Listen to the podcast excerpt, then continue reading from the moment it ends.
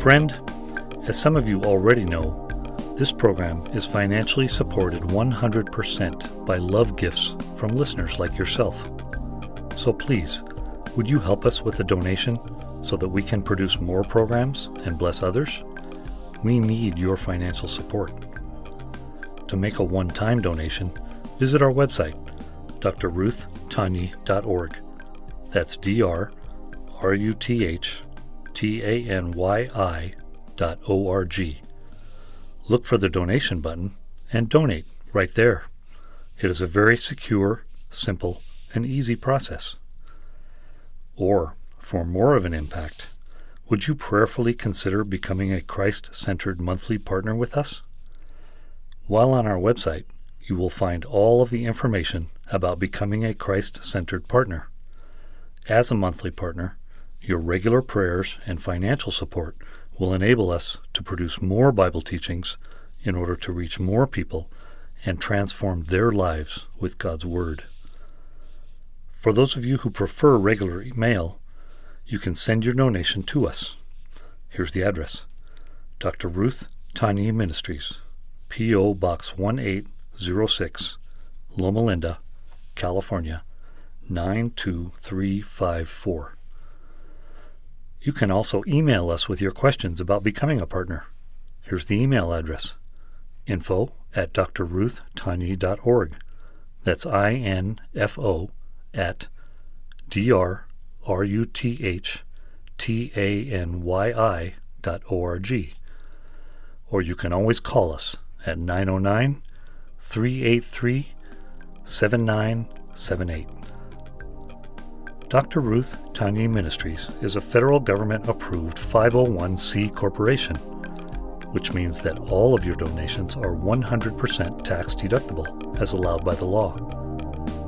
We thank you in advance for your kind donation and prayers. We welcome you today. Dr. Ruth continues.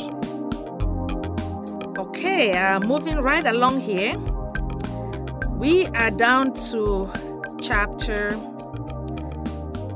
21 and uh, chapters 21 and 22 we'll take a look at uh, specific instructions to the priest. And um, because the priests were the ones who were supposed to represent god in front of the people the priests were the ones uh, who were supposed to offer these sacrifices to God that the people would bring. So God had to give the priests specific instructions, and He had to lay down um, hmm, specific uh, consequences if the instructions are not carried out correctly. And part of this is, uh, before we get into some verses here, keep in mind that back then, the Israelites uh, community or the Jewish uh, nation practice uh, theocracy. Theocracy means that the uh, religious laws given to them by God and the civic laws or uh, laws of the land were all one. And the priests were supposed to administer all of this on behalf of God. So God had to give them specific instructions how to carry out his laws for uh, multiple reasons. Number one, to maintain order, okay? And number two, to reflect his holiness, his character. And then also to prevent, uh, boy, how can I say this? Uh, to prevent fraud, to prevent abuse of uh, God's laws, because these priests were very powerful. They, they, I mean, being the ones that administered God's law, they had a lot of power and control over the people. So God had to give specific instructions. That way, He would prevent the priests from abusing or misusing their, their religious power on the people. And we will learn uh, later on that the priests were not even uh, allowed to own property or to own, own land because they had to be fed uh, by God uh, through the offering that people would bring to the sanctuary. So God really put all of this in place to to protect bribery, to to prevent corruption, and to reflect His holy laws. But unfortunately, fallen human beings are fallen human beings. In spite of what God did to put all of this in place, people still abuse them. And as we will learn moving forward, all of this, uh, the priests, some of them abused these laws, and there was a lot of fraud uh, that went on. But of course, nobody could keep these laws. That that was why Jesus had to come. Thank you, Jesus, who fulfilled all of these, and He is our high priest. So let's go over some of the instructions that the Lord gave the priest during the Old Testament time so you, you can have a perspective of, of, of, of how the priest had to practice.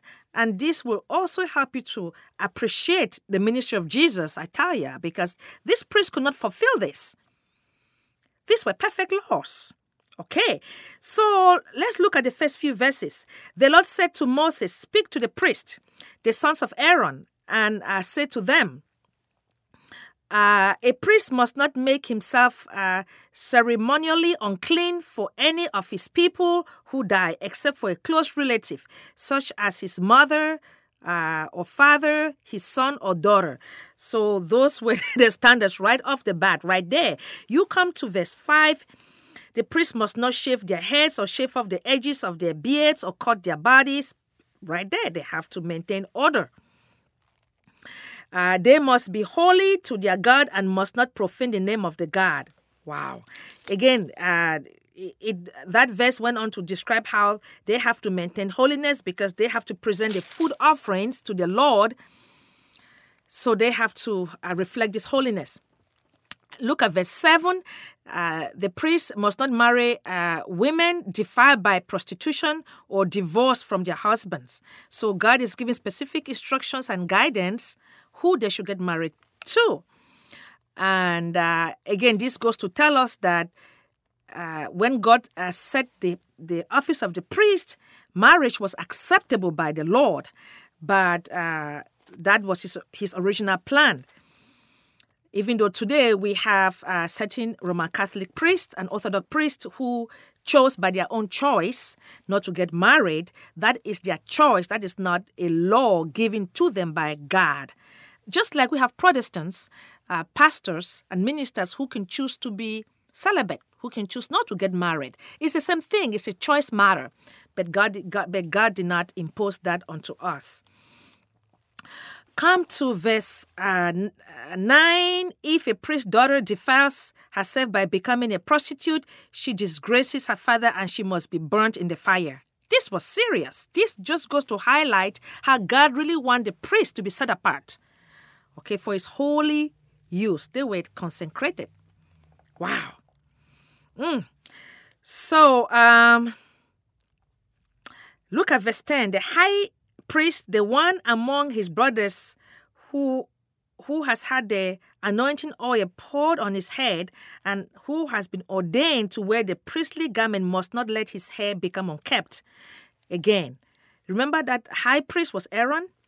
He was the only one who got into the Holy of Holies. So the Lord is giving uh, specific instructions. I mean, even after Aaron died for other priests, they cannot keep their they cannot mourn essentially like other people do. They have to maintain order. And um, again, signifying the as the role of the high priest as one of the it is the highest or it was the highest role, really. Of course, Jesus is our high priest today. So the high priest had specific restrictions on things to do, things not to do. Look at verse uh, 7. He must not enter a place where there is a dead body.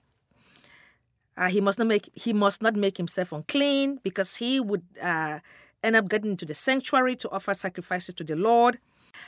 Look at verse 13. Uh, the Lord gave strict orders that the wife of the of the high priest must be a virgin. Of course, again, that whole principle of uh, consecration, dedication, uh, to maintain purity. Um, verse 16, the Lord said to Moses, said to, to Aaron, For the generations to come, none of your descendants who has a defect may come near to offer the food of his God.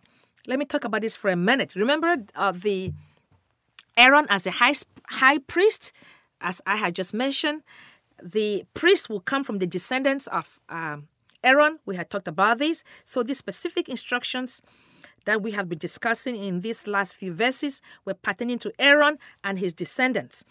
And if you read the rest of these verses here, all the way down to a beginning with verse 16, all the way down to uh, verse uh, the end of chapter 21, in fact, the Lord went on to give specific instructions how the uh, if the high priest has any bodily defect, okay, defect in the eyes, defect in the testicles, uh, if if they are they, if they are lame or they are crippled, they cannot offer sacrifice to the Lord.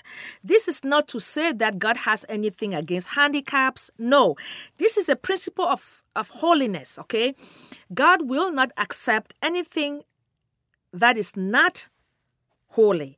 Anything offered to the Lord had to be 100% holy. So the Lord is just setting a precedent. It's a principle here that the priest the high priest, rather, who is the one responsible for coming into the Holy of Holies and to make all the sacrifice, has to reflect his holiness. Perfect, that's all.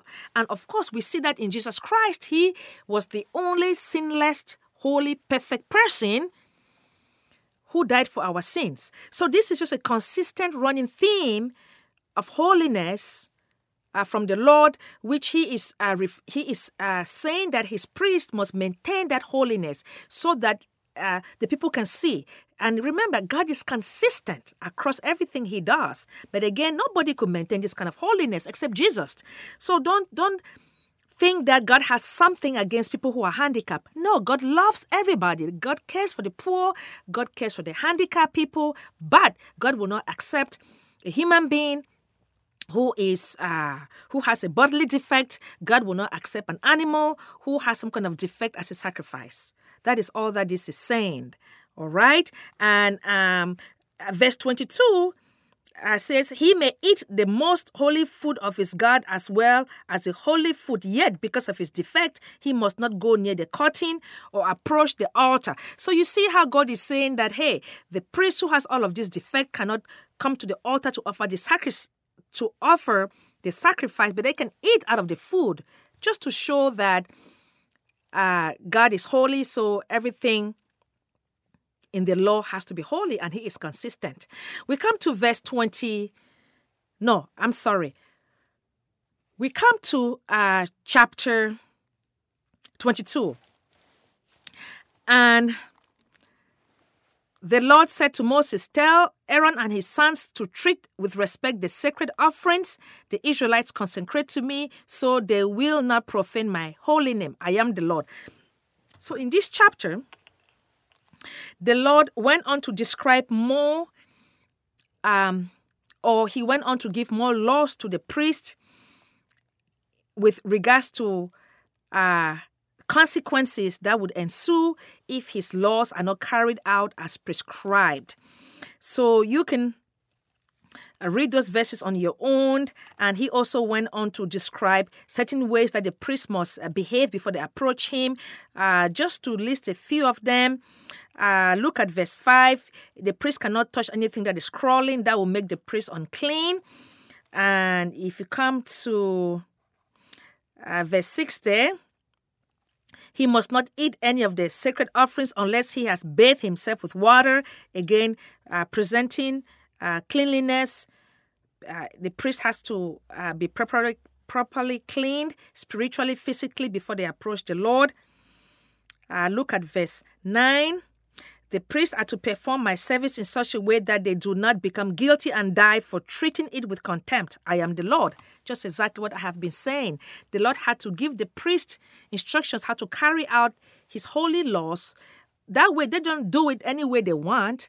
And also, part of this too, the priests uh, from the pagan nations, like the Egyptian priests or the priests in the other pagan nation that they were going to go possess, such as uh, the Canaanites, they just did things haphazardly uh, to worship their uh, pagan gods. So God, uh, the true living God, was giving the priest, uh, descendants of Aaron, specific instructions how they should approach him. Also, setting this priest apart from the pagan priests, okay? That is also part of setting them apart. All right. Look at verse 10. No one outside a priest's family may eat the sacred offering. This is serious, okay? Uh, nor may the guest of a priest of his hired worker, again setting the priest apart. Verse uh, 12 If a priest's daughter marries anyone uh, other than the priest, she may not eat any of the sacred contribution. Again, the Lord restricting only the priest to eat out of the offerings from the people. Verse uh, 14 is a consequence now. Anyone who eats a sacred offering by mistake must make a restitution to the priest for the offering and add a fifth of the value to it. So the God is so the Lord is laying out consequences for dishonoring his instructions uh, for the priest there. Verse 15 The priest uh, must not desecrate the sacred offering, the, uh, the offering the Israelites present to the Lord by allowing them to eat the sacred offerings and to bring upon them guilt. Again, the Lord just went on to say the priests are responsible to make sure that the Israelites do not abuse the um, the offerings. They have to treat it with respect as sacred as unto the Lord.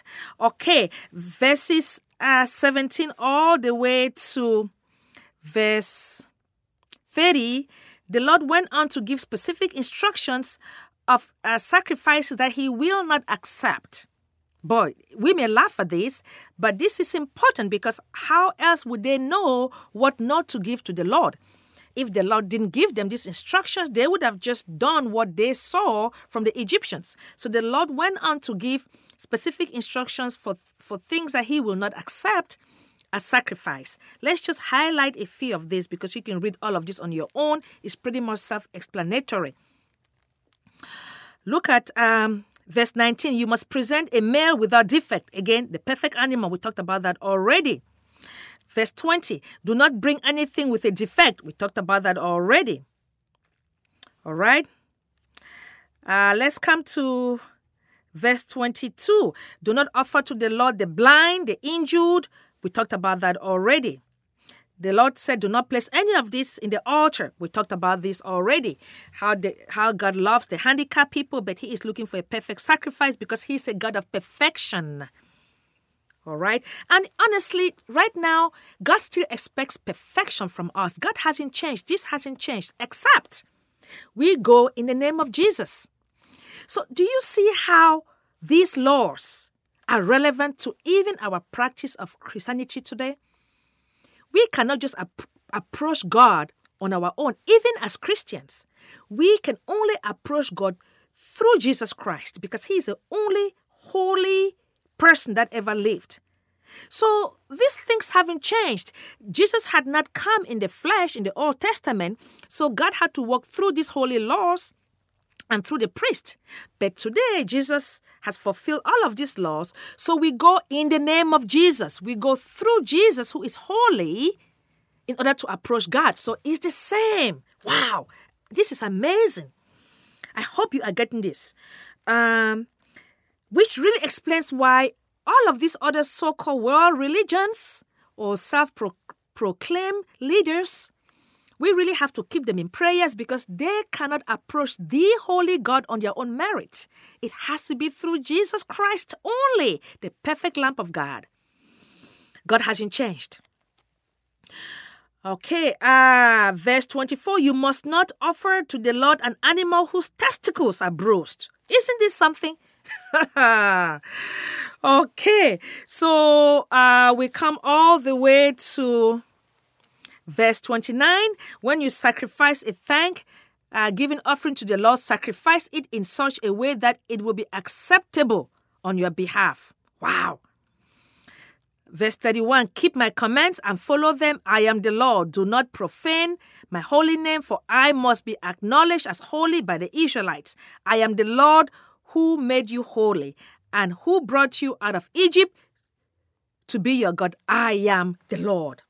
God is saying that honor my laws, I am holy, do not profane my name, reflect my holiness to the other nations, reflect my holy characters. So that brings us to the end of chapter 22. Major principle, uh, principle number one, God's holiness reflected all over these uh, chapters. We've talked about that. The, the priest had to maintain such perfection uh, in order to reflect God's holiness among the Israelite community and among the surrounding nations. Uh, that is the biggest application there. Uh, I mean, I'm sorry. That is the biggest principle there. Application, like I said earlier, this is still applicable today. Jesus Christ is our high priest. None of these priests in the Old Testament time were able to fulfill these holy and perfect laws. They could not keep it. Jesus Christ, like I have said throughout, was the only sinless Son of God who kept these laws perfectly. He never sinned. He has been exalted, seated at the right hand of God the Father. Whew, glory to God. He is our high priest. Uh, again, we still cannot approach God in our own merit. Even as Christians, we still go in the name of Jesus, even in our prayers, even in our conversations with. Uh, with God, we go through Jesus when we call upon the name of Jesus as Christians, God sees us as holy, as righteous, because we have faith in Jesus Christ. God sees us as justified. All of our sins have been forgiven. Uh, we have inherited righteousness at the time of our salvation, morally, spiritually. God sees us as righteous in the eyes of Jesus. So God sees us through the lens of Jesus Christ, who is holy, perfect. So we must approach God in the name of Jesus, even as New Testament believers, not through laws.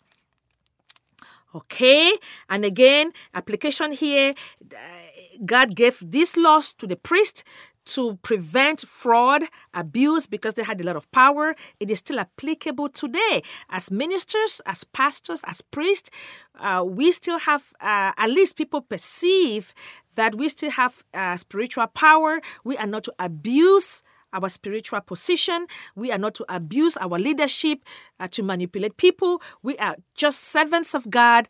We are just uh, the ones God called as teachers to teach the people his laws, to teach his, the people his words. We are supposed to uphold godly character, godly uh, mannerisms. We are not supposed to abuse our leadership position. That is still applicable today. In Jesus' name, amen. So, if you have not asked Jesus Christ to come into your life, I want to give you the opportunity like I have been saying, only Jesus Christ was able to fulfill all of these Old Testament laws. He was the only perfect person.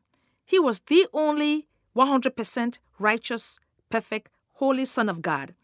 You cannot approach God apart from having a relationship with Jesus Christ.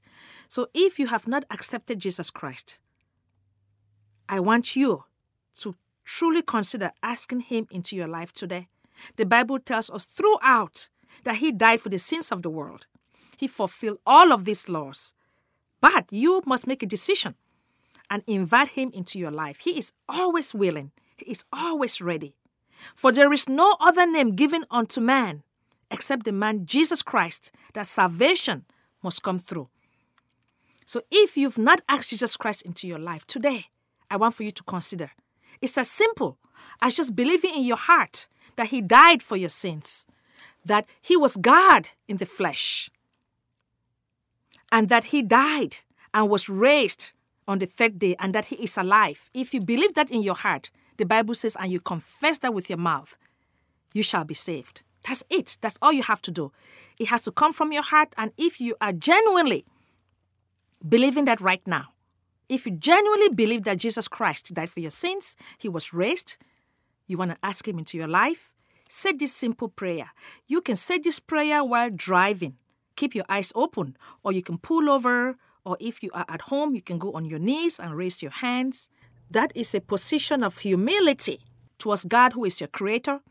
Just say this simple prayer Father God, forgive me for all of my sins. I acknowledge I am a sinner. I ask you today, God, to forgive me for all of my sins, knowingly and unknowingly. I believe in my heart that Jesus Christ died for my personal sins on that cross and that you raised him from the dead. He is alive today. I ask you, Jesus, to come into my life as my personal Lord, Savior, and friend and cleanse me. Today, by faith, I believe you've accepted me. I accept and I receive your forgiveness. By faith, I declare I'm a Christian. Thank you, God. Dear God, fill me with your Holy Spirit right now so I can be strengthened to live the Christian life to glorify you. By faith, I am filled with the Holy Spirit and I am a child of God. Thank you, God. In Jesus' name, amen. So as you proceed with your day today, remember that God is with you always, enabling you to overcome in Jesus' name. I am Chris Oram. Stay blessed and bye for now.